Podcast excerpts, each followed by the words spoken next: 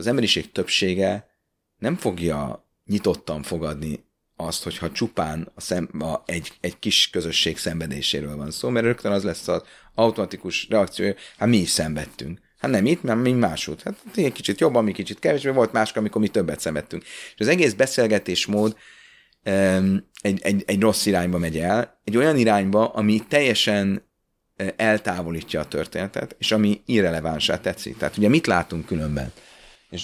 Azt látjuk, hogy a, a holokausztra való emlékezés nem feltétlenül hozta el azt a célt, amit, amit akartunk. Mondjuk Magyarországon. A holokauszt elbeszélése az nem csak azért fontos, hogy ne legyen még egy holokauszt, hanem azért fontos, hogy annak a történetnek a személyes és értékrendbeli tanulságait az élet mindennapjainak apró küzdelmeire és, és értékválasztásaira is rá tudjuk vonatkoztatni.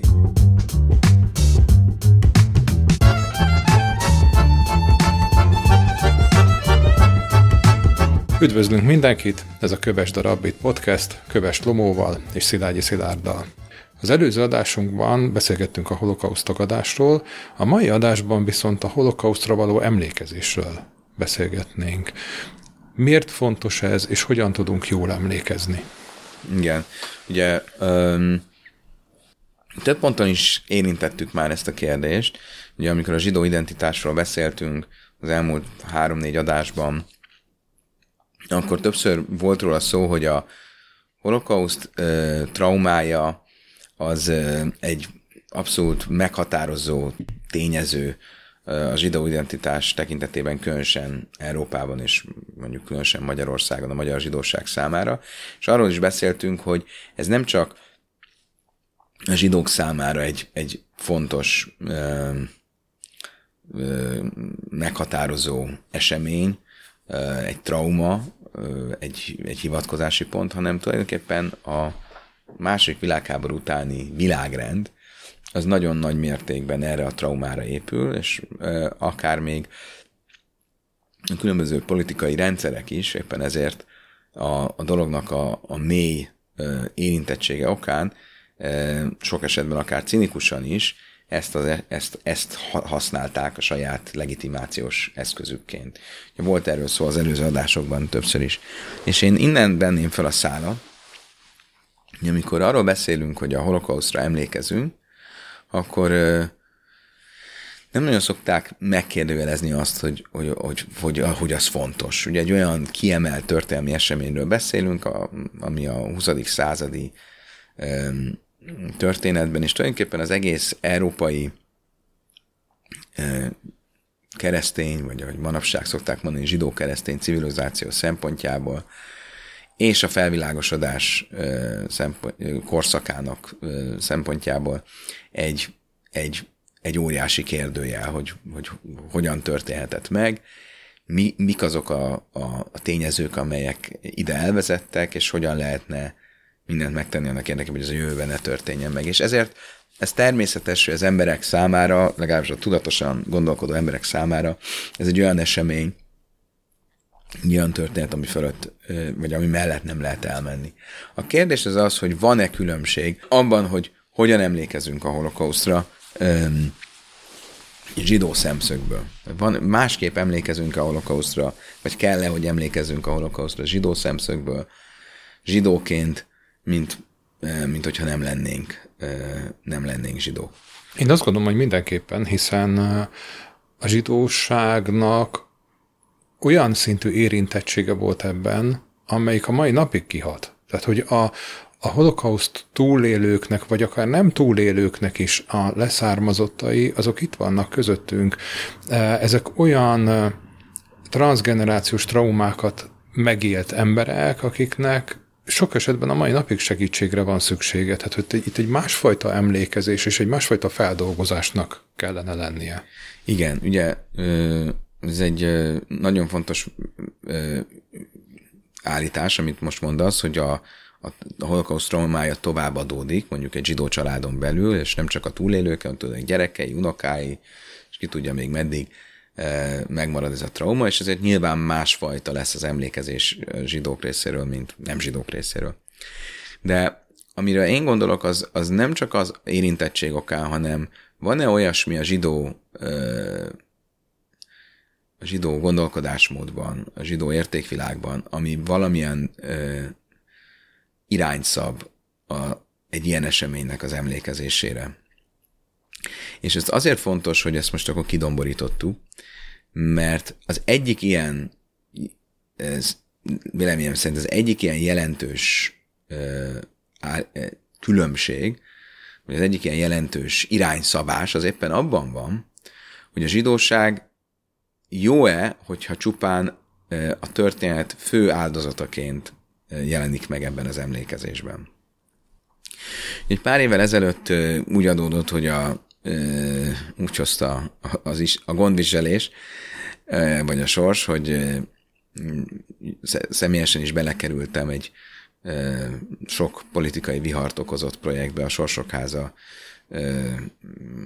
múzeum kialakításába, ugye az, az volt a kérés az irányomba, az irányunkba, hogy ennek a sokat vitatott kezdetleges tartalmi terveit ezt gondoljuk újra, segítsünk abban, hogy valami új tartalmat próbáljunk meg erre megtervezni. Ez meg is történt, és ennek a beszéltünk akár a, a, a, a részleteiről is, de jó magam itt azzal szembesültem személyesen is, hogy valaki, aki éveken keresztül azt mondtam, azt állítottam, hogy ebben a beszélgetésben is sokszor, hogy nem jó az, hogyha a holokauszt az, ami az identitás meghatározó a zsidóság számára, és én személyesen is próbáltam magamtól eltávolítani ezt a, ezt a témát, részben külön azért, mert annyira mélyen érint.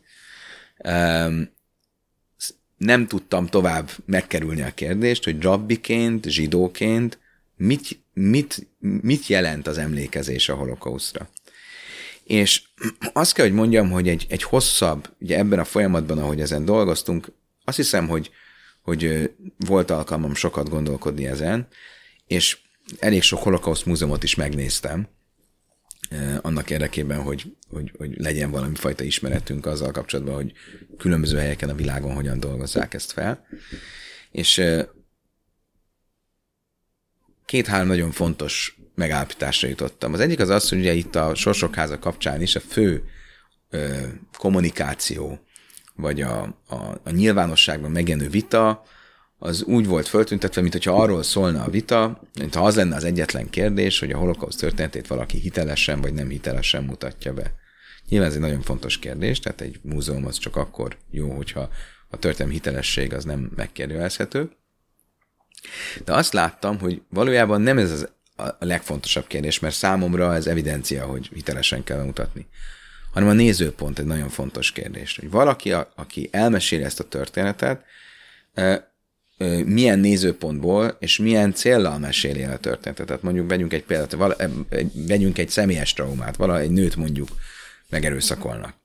Ezt a történetet el le, lehet mondani hitelesen, nagyon sokféleképpen másképp fogja elmondani a rendőr, aki kiérkezett a helyszínre, másképp fogja elmondani az áldozat, másképp fogja elmondani az a egyetemi tanár, aki ezt egy példaként hozza föl valamilyen pszichológiai kurzuson. Tehát ugyanazt a történetet másképp fogjuk elmondani, mert más a nézőpont, és más a célja az elbeszélésnek.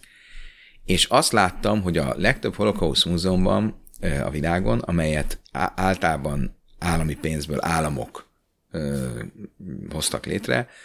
Ö, a történet valamilyen politikai ö, céllal, vagy valamilyen politikai ö, töltettel, és azzal a nézőponttal van elmondva. Ugye mindannyian talán voltunk már Holocaust múzeumokban, és ugye van egy ilyen nagyon tipikus íve a történet elbeszélésnek. Ugye tulajdonképpen azzal kezdődik általában, hogy Részben bemutatják az antiszemitizmus történelmét, mitől miért volt antiszemitizmus 2000 vagy 3000 éven keresztül, utána pedig nagyon nagy hangsúlyt kap a náci Németország fejlődése idézőjelben, hogyan, hogyan lett egyre szélsőségesebb, mi volt a náci ideológia, hogyan, mi volt a náci doktrina, amit a, a, már, már az iskolás gyerekeknek is beadagoltak, és, és így szépen lassan hogyan alakult ki egy olyan rendszer, amelyik képes volt 6 millió ember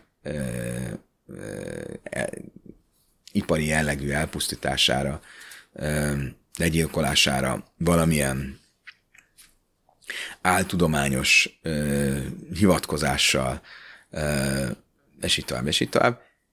És ebben az egész történetben ez a fő vezérvonal, és tulajdonképpen a zsidók és a zsidóság az egy nagyon fontos szereplője, hiszen ők az áldozat a történetben, de nem azt akarjuk megérteni, hogy a zsidók kik, hogy a zsidók mit éreztek, vagy mit gondoltak akkor ott az események közben, mit tettek az események közben, és az sem, hogy a zsidók számára, és ezen keresztül universálisan az egész emberiség számára mi az, ami személyesen egy, egy tanulsága ennek a történetnek. Hadd mondjak egy pár példát. Például, amikor a személyes vonatkozásról beszélünk, és a holokausztról, mint személyes emberi, emberi történetről, nem pedig mint politikai történetről, akkor nem az a fő kérdés, hogy hogyan alakult ki a, a, a náci ideológia, és hogy mondjuk a, egy, egy másik politikai rendszer, mondjuk a liberális demokrácia hogyan véd meg a jövőbeni hasonló ö, szélsőséges eszmék ö, hatalomra kerülésétől, hanem az a központi kérdés, hogy az ember például, mint ember, ö, hogyan jut oda, hogy ilyen szélsőséges ideológiákat kövessen, mit gondol maga az elkövető, amikor elkövet ilyet, mit gondol az áldozat, és mit tesz az áldozat, vagy mit tud tenni az áldozat, nem feltétlenül tesz, de mit tud tenni, mik azok a pozitív példák, amiket az áldozatok tettek, és amelyek által nem csupán passzív áldozatokká maradtak, hanem valamilyen aktív cselekvőkké, és ez a, te, ez, a, ez, a, ez a tevés és a cselekvés, ez lehet akár fizikai jellegű, tehát valamilyen ö, felkelés, vagy, szem, ö, vagy, vagy, vagy, vagy, vagy valamilyen fegyveres, akár fegyveres ellenállás, erre nagyon kevés példa volt, mert nagyon, kevéssé volt erre lehetőség, de lehet olyan személyes jellegű szembekerülés, vagy, vagy, vagy, vagy, vagy ellenállás is, amikor valaki mondjuk azzal, hogy a, a, a, a, az imakönyvét magával viszi Auschwitzban, valami, Auschwitzban azzal valamilyen ellenállást lelki, mentális ellenállást fejt ki, vagy azzal, hogy valamilyen fajta módon megmutatjuk azt, hogy a családok között, vagy egy család tagjai között milyen kötelék volt, és az, az hogyan tartotta őket e, e, életben, azzal is megmutatjuk, hogy, egy, e, hogy milyen személyes választási lehetőségek voltak, és abból mit lehet tanulni olyan fontos zsidó és egyben univerzális értékek kapcsán, mint mondjuk például a család értéke, vagy a transzcendensbe vetett hit, vagy a, a tudományba vetett hit, mint az a pszichológia professzor, aki azon gondolkodott, hogy, hogy majd hogyan fogja a, a hallgatóinak elmesélni mindazt, ami Auschwitzon történt. Tehát ez a személyes vonatkozás, és, és, és, és a zsidó vonatkozás ebben az az, hogy a zsidók, akik megélik a történetet, azok nem passzív, mint egy bárány ha, ö, ö, nyáj, amit a vágóhidra terelnek, elszenvedői csak a történetnek, hanem valamilyen módon az ő személyes vonatkozásukban sok mindent tudunk tanulni arról, hogy mit jelent az emberi lelkiismeret, lélek, családi kapcsolatok, értékek, és így tovább, és így tovább.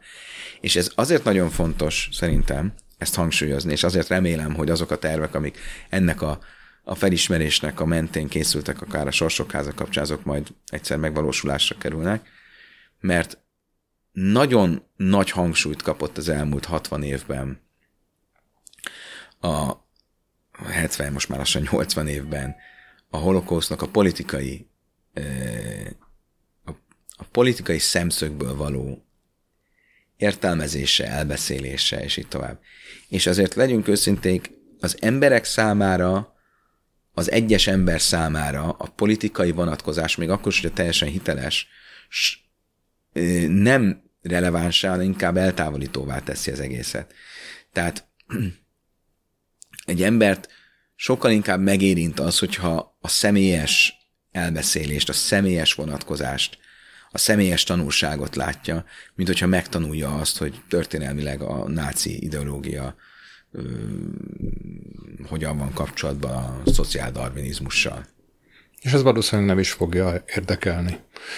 Amit mondtál, hogy nőttek ki a holokauszból pozitív dolgok, ugye, amit említettél, Viktor Frankl egzisztencialista pszichológiája, a logoterápia, ezek, ezek mind, mind uh, kinőttek ebből a tapasztalatból. De hát mégis a tragédiák sorozata uh, volt ez, és a tragédiákat valamilyen módon emlékezni kell. És ezt hogyan tudjuk úgy megtenni, hogy nem megyünk el a fekete-fehér igen, nem, és azokba a szélsőséges irányokba, hogy akkor, akkor például én tagadom az egészet, nem nyúlok hozzá, vagy gyűlölet van bennem. Hogyan lehet ezt segíteni az emlékezés által a feldolgozást? Ez egy nagyon érzékeny kérdés. Mert nyilvánvalóan a, a, a dolog leegyszerűsítése ö, okozhat olyan feltevést valakiben, hogy hát akkor tulajdonképpen el akarjuk hallgatni a traumát, el akarjuk hallgatni a szenvedést. És ezért mondtam a felvezetőmben azt, hogy az egyik legfontosabb kérdés, hogy mi a célja az elbeszélésnek. Egyrészt ki az elbeszélő, mit mond, és mi a célja vele. Én azt gondolom, hogy a zsidó megközelítés, a, és itt a zsidó ö, gondolkodásmód, értékvilág alapján mondom, amit mondok, az az, hogy önmagában a szenvedésre emlékezni, mint szenvedés, nincs értelme. Mert az emberek egyrészt nem akarnak a szenvedésre emlékezni, ugye ez önmagában egy, tehát személyesen is mindannyian tudjuk, hogy a szenvedést és a, a, akár a saját személyes életünk negatív pillanatait azt nagyon próbáljuk meg eltávolítani magunktól, és van egy ilyen szelektív memóriánk, ezeket nem nagyon, ezekre nem nagyon szeretünk emlékezni.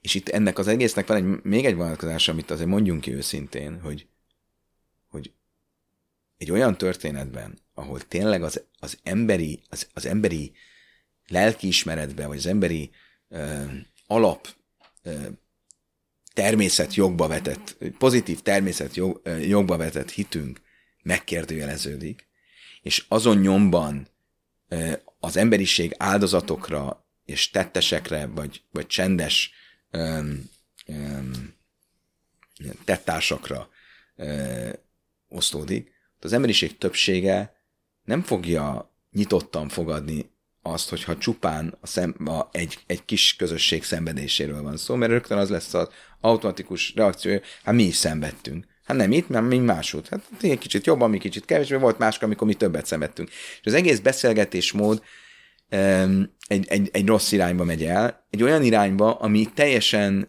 e, eltávolítja a történetet, és ami irrelevánsá tetszik. Tehát ugye mit látunk különben? És azt látjuk, hogy a, a holokausztra való emlékezés nem feltétlenül hozta el azt a célt, amit, amit akartunk. Mondjuk Magyarországon.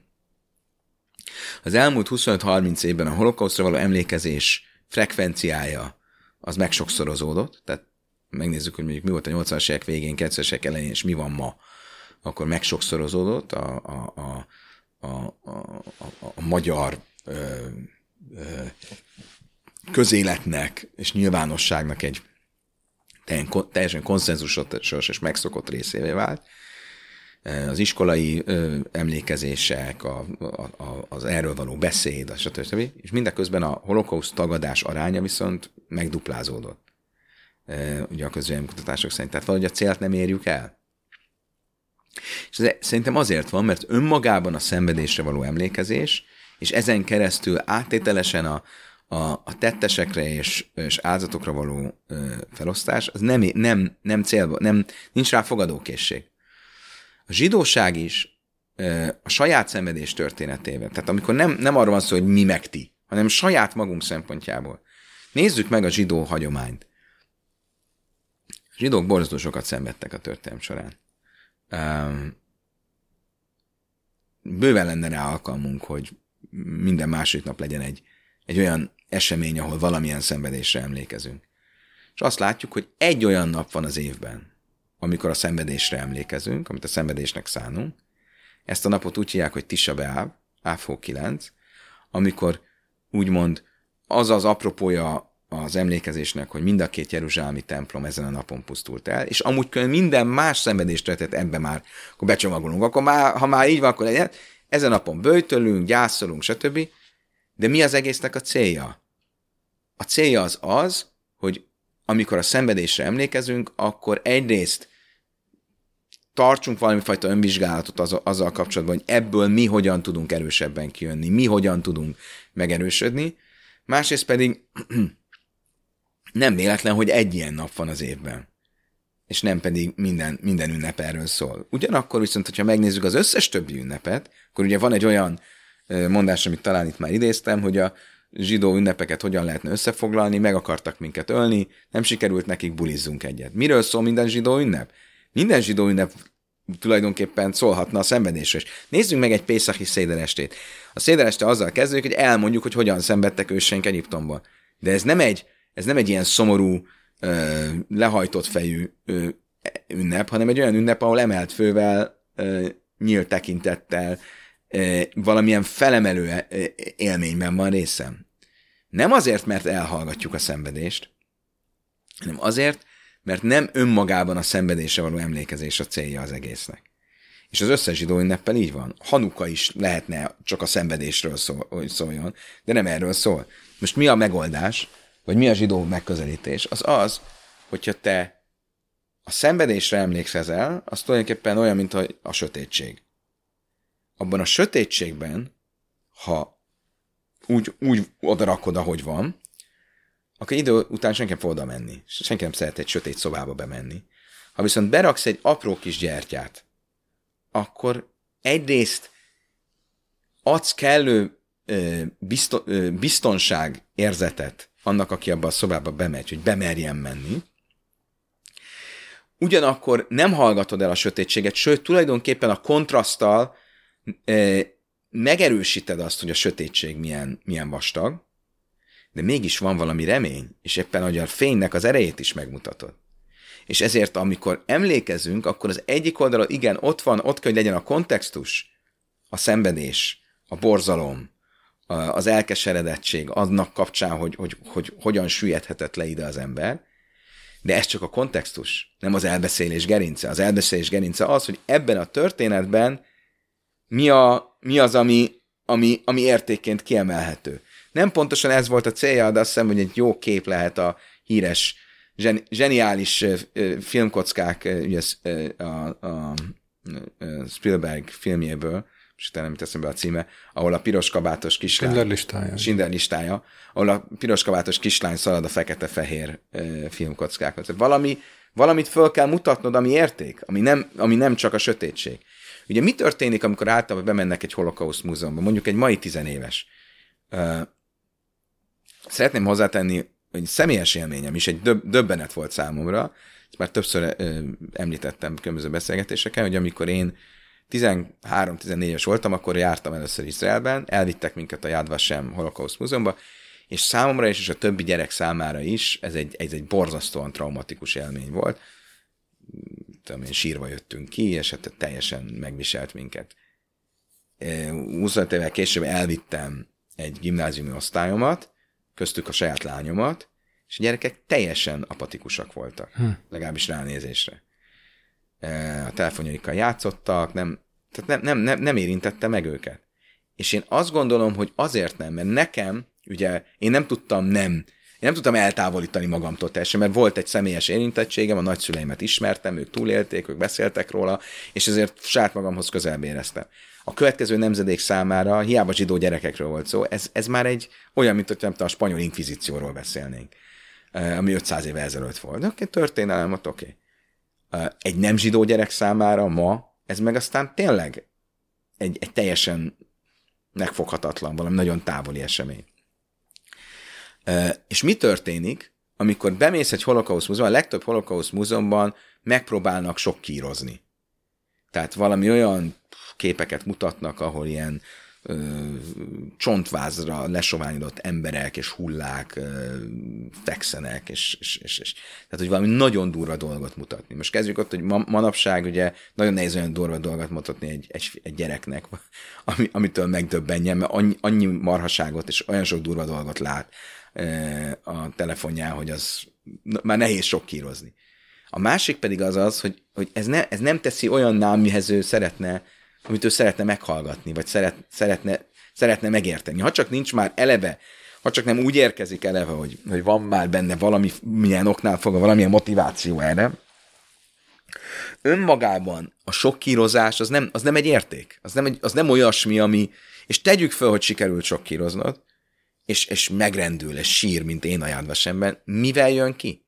Mi, és mivel, mivel megy el másképp, mint önmagában az, hogy valakit sok kírozol, még ha sikerült is érzelmileg hatnod rá, akkor oké, okay, de mire használtad ki az érzelmi ö, megindulását? Én azt gondolom, hogy itt van három, ha fel akarnánk rajzolni, akkor van három ö, halmaz. Kognitív, ö, emocionális és értékrend. Tehát amikor elbeszélek egy történetet, akkor annak vannak kognitív részei, mi történt, hol történt, hogy történt, mi volt a fejlődés története, és itt tovább. Van egy érzelmi része, ez ugye a sokkírozás is az, hogy, hogy érezze megérintve magát, vagy az, hogy egy személyes elbeszélés, és van egy értékrendbeli, valamilyen tanulság, valamit el, valami oka van annak, hogy ezt elmondom. És, és ezt az okot azon keresztül tudom megmutatni, hogy valamilyen pozitív kis lángokat felmutatok. És itt nyilvánvalóan ezt a erre való, ezeknek a kis dergyalángoknak a fényét, amit meggyújtunk ebben a sötétben, ezt az összes holokauszt múzeum, nem az összes sajnos, de sok holokauszt múzeum felismeri, és itt akkor előkerülnek a, nagyon helyesen és jogosan előkerülnek azok a embermentők, azok a nem zsidók, akik, akik akár az életüket kockáztatva mentettek zsidókat, de arról, hogy a zsidók mit csináltak, nagyon kevés szóval.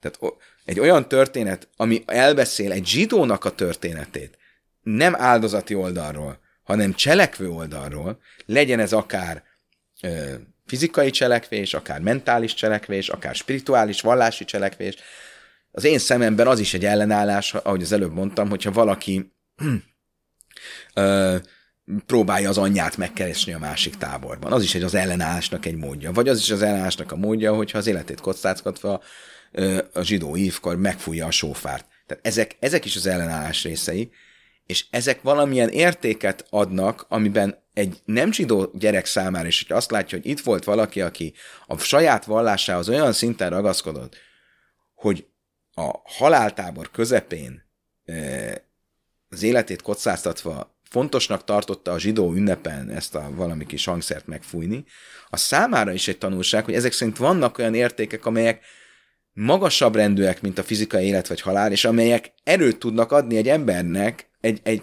egy, egy, egy, egy szenvedés alatt, vagy egy szenvedés történetben. És én azt gondolom, hogy ezek azok a, amikről én, amikor én azt mondom, hogy ezek azok a hangsúlyok, amik az emlékezést személyessé és érték közvetítővé tudják alakítani, és ettől tud az emlékezés releváns lenni, mert mit látunk az előbbi példámat folytatva? Azt látjuk, hogy a holokausztról való emlékezés egyre kevésbé valódi, egyre kevésbé releváns, egyre inkább erőltetett, egyre inkább egyfajta olyan politikai ö,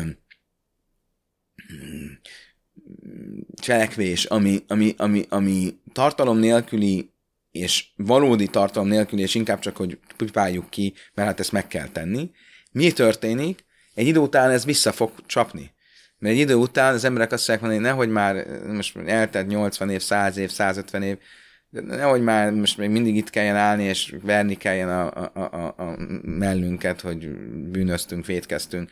Tehát csak közben meg nincs mondani való. Tehát most mi, mi, mit tudunk mondani? És ebben szerintem nekünk van a felelősségünk, a zsidóknak, a zsidóságnak, hogy próbáljuk meg azokat az értékeket felmutatni, amik nem politikai rendszerekben, nem, még csak nem is tettes áldozat narratívában, hanem valamilyen olyan személyes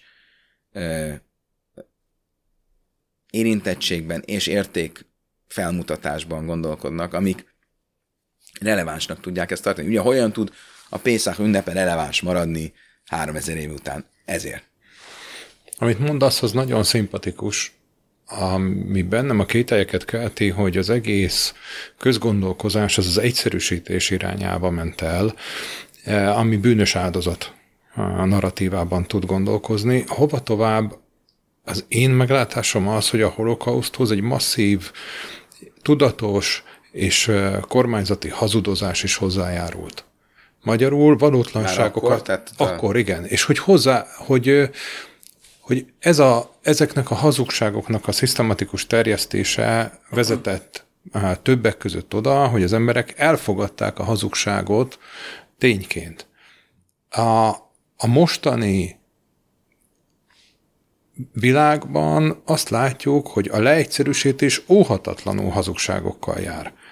Uh-huh. Kellene nekünk erre felhívni a figyelmet, hogy, hogy ez nagyon hasonló ahhoz az úthoz, uh-huh. mint ami a holokauszthoz vezet. Én két dolgot is, tehát szétválasztanám két, két dologra a kérdésedre a választ. Egyrészt azt nem tudom. Tehát én nem tudom, hogy, hogy, hogy a, a hazudozás, ami ma része a, a politikának, és a hazudozás, ami a, mindig is része volt a politikának Szokratész óta, az, az egyrészt mennyiben az vezetett a, a holokauszthoz, és mennyiben például olyasmi, ami ma elképzelhetetlen, mert például ma az információnak, a, a, az információtól való elzárása sokkal-sokkal nehezebb, mint ami régen volt. E, és mennyiben más tényezők vezettek oda, tehát nem tudom. Ugye a másik azt tegyük fel, hogy ez vezetett oda, akkor itt jutok a másik kérdéshez, hogy ez is ez egy filozófiai kérdés, hogy amikor mindannyian szeretnénk, hogy még egy holokauszt ne legyen, nem csak a zsidósággal, hanem bárkivel, mit tudunk ezzel ezért tenni? Én nekem az az érzésem, sőt, azt kell mondjam, hogy meggyőződésem, hogy nem a politikai rendszerek a, az állog. És nyilván ez talán nem meglepő egy rabbitól. Tehát a, nem, én nem gondolom, hogy, hogy azzal tudunk a, a, egy, azzal tudjuk egy jövőbeni holokausznak az elét venni, hogyha nagyon sokszor elmondjuk, hogy a diktatúra és a fasizmus azok mennyire korrupt és veszélyes rendszerek. Az együtt, hogy maximális egyetértek, hogy azok. E, csak úgy tűnik, hogy, hogy az emberek nagyon gyorsan tudnak megváltozni, és egy rendszer nem önmagában van, bármilyen politikai rendszer, hanem azt a rendszert emberek milliói személyesen alkotják. Tehát valahol a történet végén pont, hogy a személyes felelősségről kéne beszélni, nem abban az értelemben, hogy kinek volt a felelőssége, hogy ennyien meghaltak, hanem abban, hogy nekem ma van személyes felelősségem abban, hogy a saját környezetemet, a saját életemet hogyan élem meg. Nem feltétlenül abban, hogy mennyire vagyok politikai aktivista, mert, hanem abban, hogy pont azt megértsem, hogy egy politikai rendszer a történet végén apró elemekből áll. Apró kis mikro közösségekből, mikro környezetből.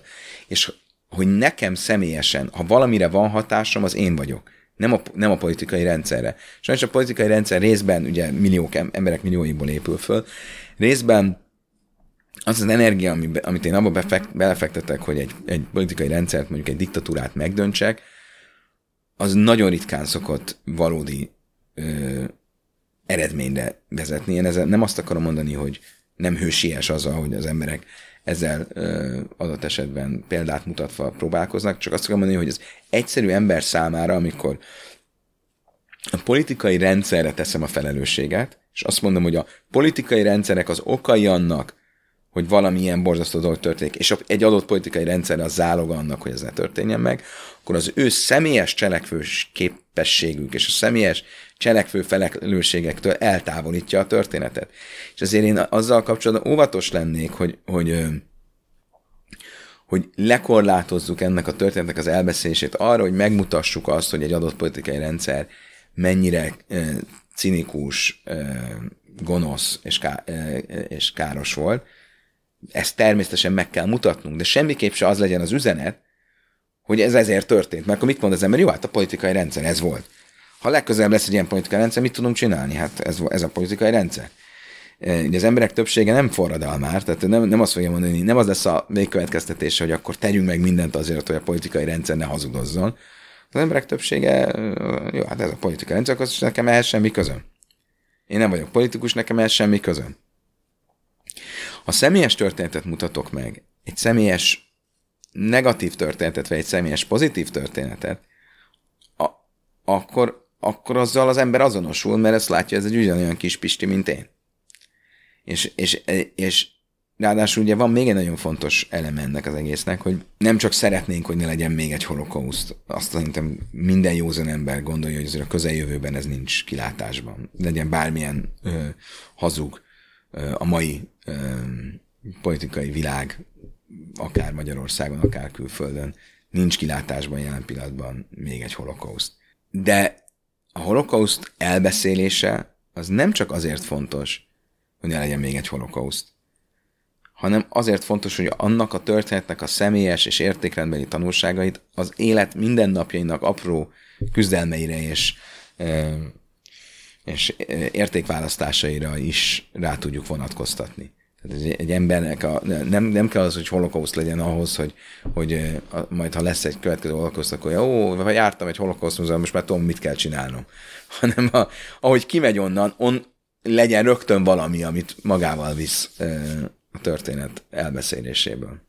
Mondhatjuk esetleg azt, hogy a holokausztra való emlékezésnek az lehet egy módja, és talán egy jobb módja, hogy a nagy képből, ami, ami egy nagy massza, rázumolunk egyéni történetekre, és az egyének által, a kis a mikroközösségek által megélt történeteket hozzuk felszínre, és így jobban érthetővé és közelébbé, és megfejthetőbbé és tanulságosabbá válik?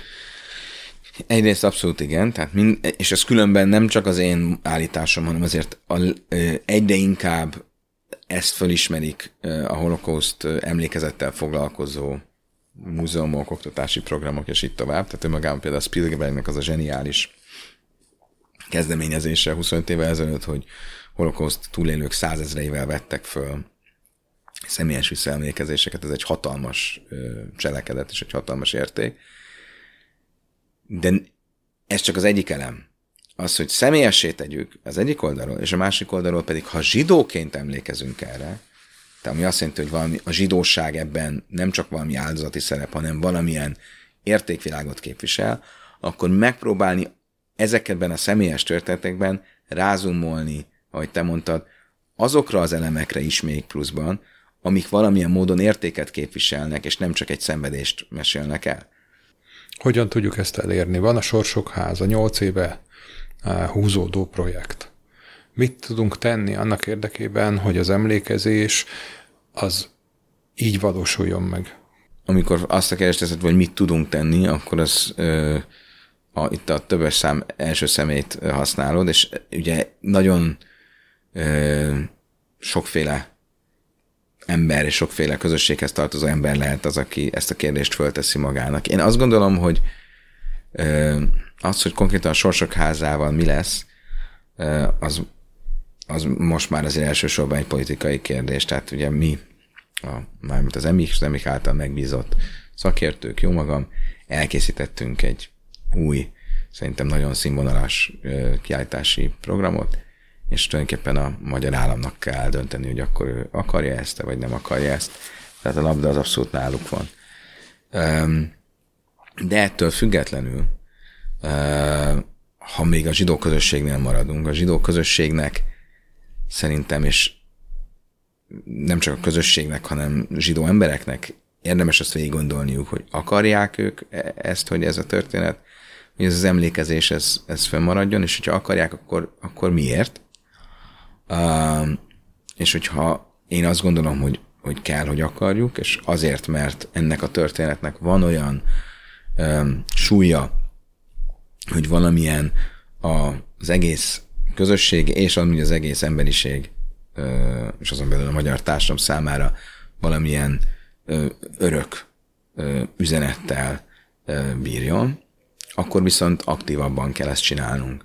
Ami azt jelenti, hogy például személyesen azok, akik hallgatják ezt a műsort, kezdjenek el, hogyha mondjuk zsidó emberek, akkor kezdjenek el azzal foglalkozni, hogy tulajdonképpen kik voltak a, az én szüleim, nagyszüleim, dédszüleim, akik ezt megélték, milyen volt az ő életük a holokauszt előtt, milyen életet éltek, milyen volt az a tradíció, mi volt az az élet, ami elveszett a holokauszt alatt. Én személyesen az ő leszármazottjukként kötelességem, hogy úgy állítsak nekik emléket, hogy azt, amit ők képviseltek, értékvilágot, azt, azt a saját életemben valamilyen módon megörökítem. Ha pedig egy nem zsidó ember hallgatja a műsorunkat, akkor az ő személyes környezetében is ugyanezeket a dolgokat megteheti. Tehát mondjuk, hogyha valaki, nem tudom én, Szentendréről hallgat most minket, akkor próbáljon meg utána olvasni, hogy milyen zsidó közösség élt Szentendrén, próbáljon meg fel, felelni ezeknek a ma is létező személyes vagy helytörténeti vonatkozásait, próbáljon erről beszélni másokkal, azokról az értékekről, amit azok az emberek akár a településnek, Szentendrének létrehoztak, most például példakedvéért, és amelyek a mai napig is léteznek, de azokra az emberekre nem emlékezünk. Tehát ilyen módon a személyes aktivitás az, az szerintem az szerintem egy, egy, egy fontos eleme ennek. Köszönöm szépen. Köszönöm szépen.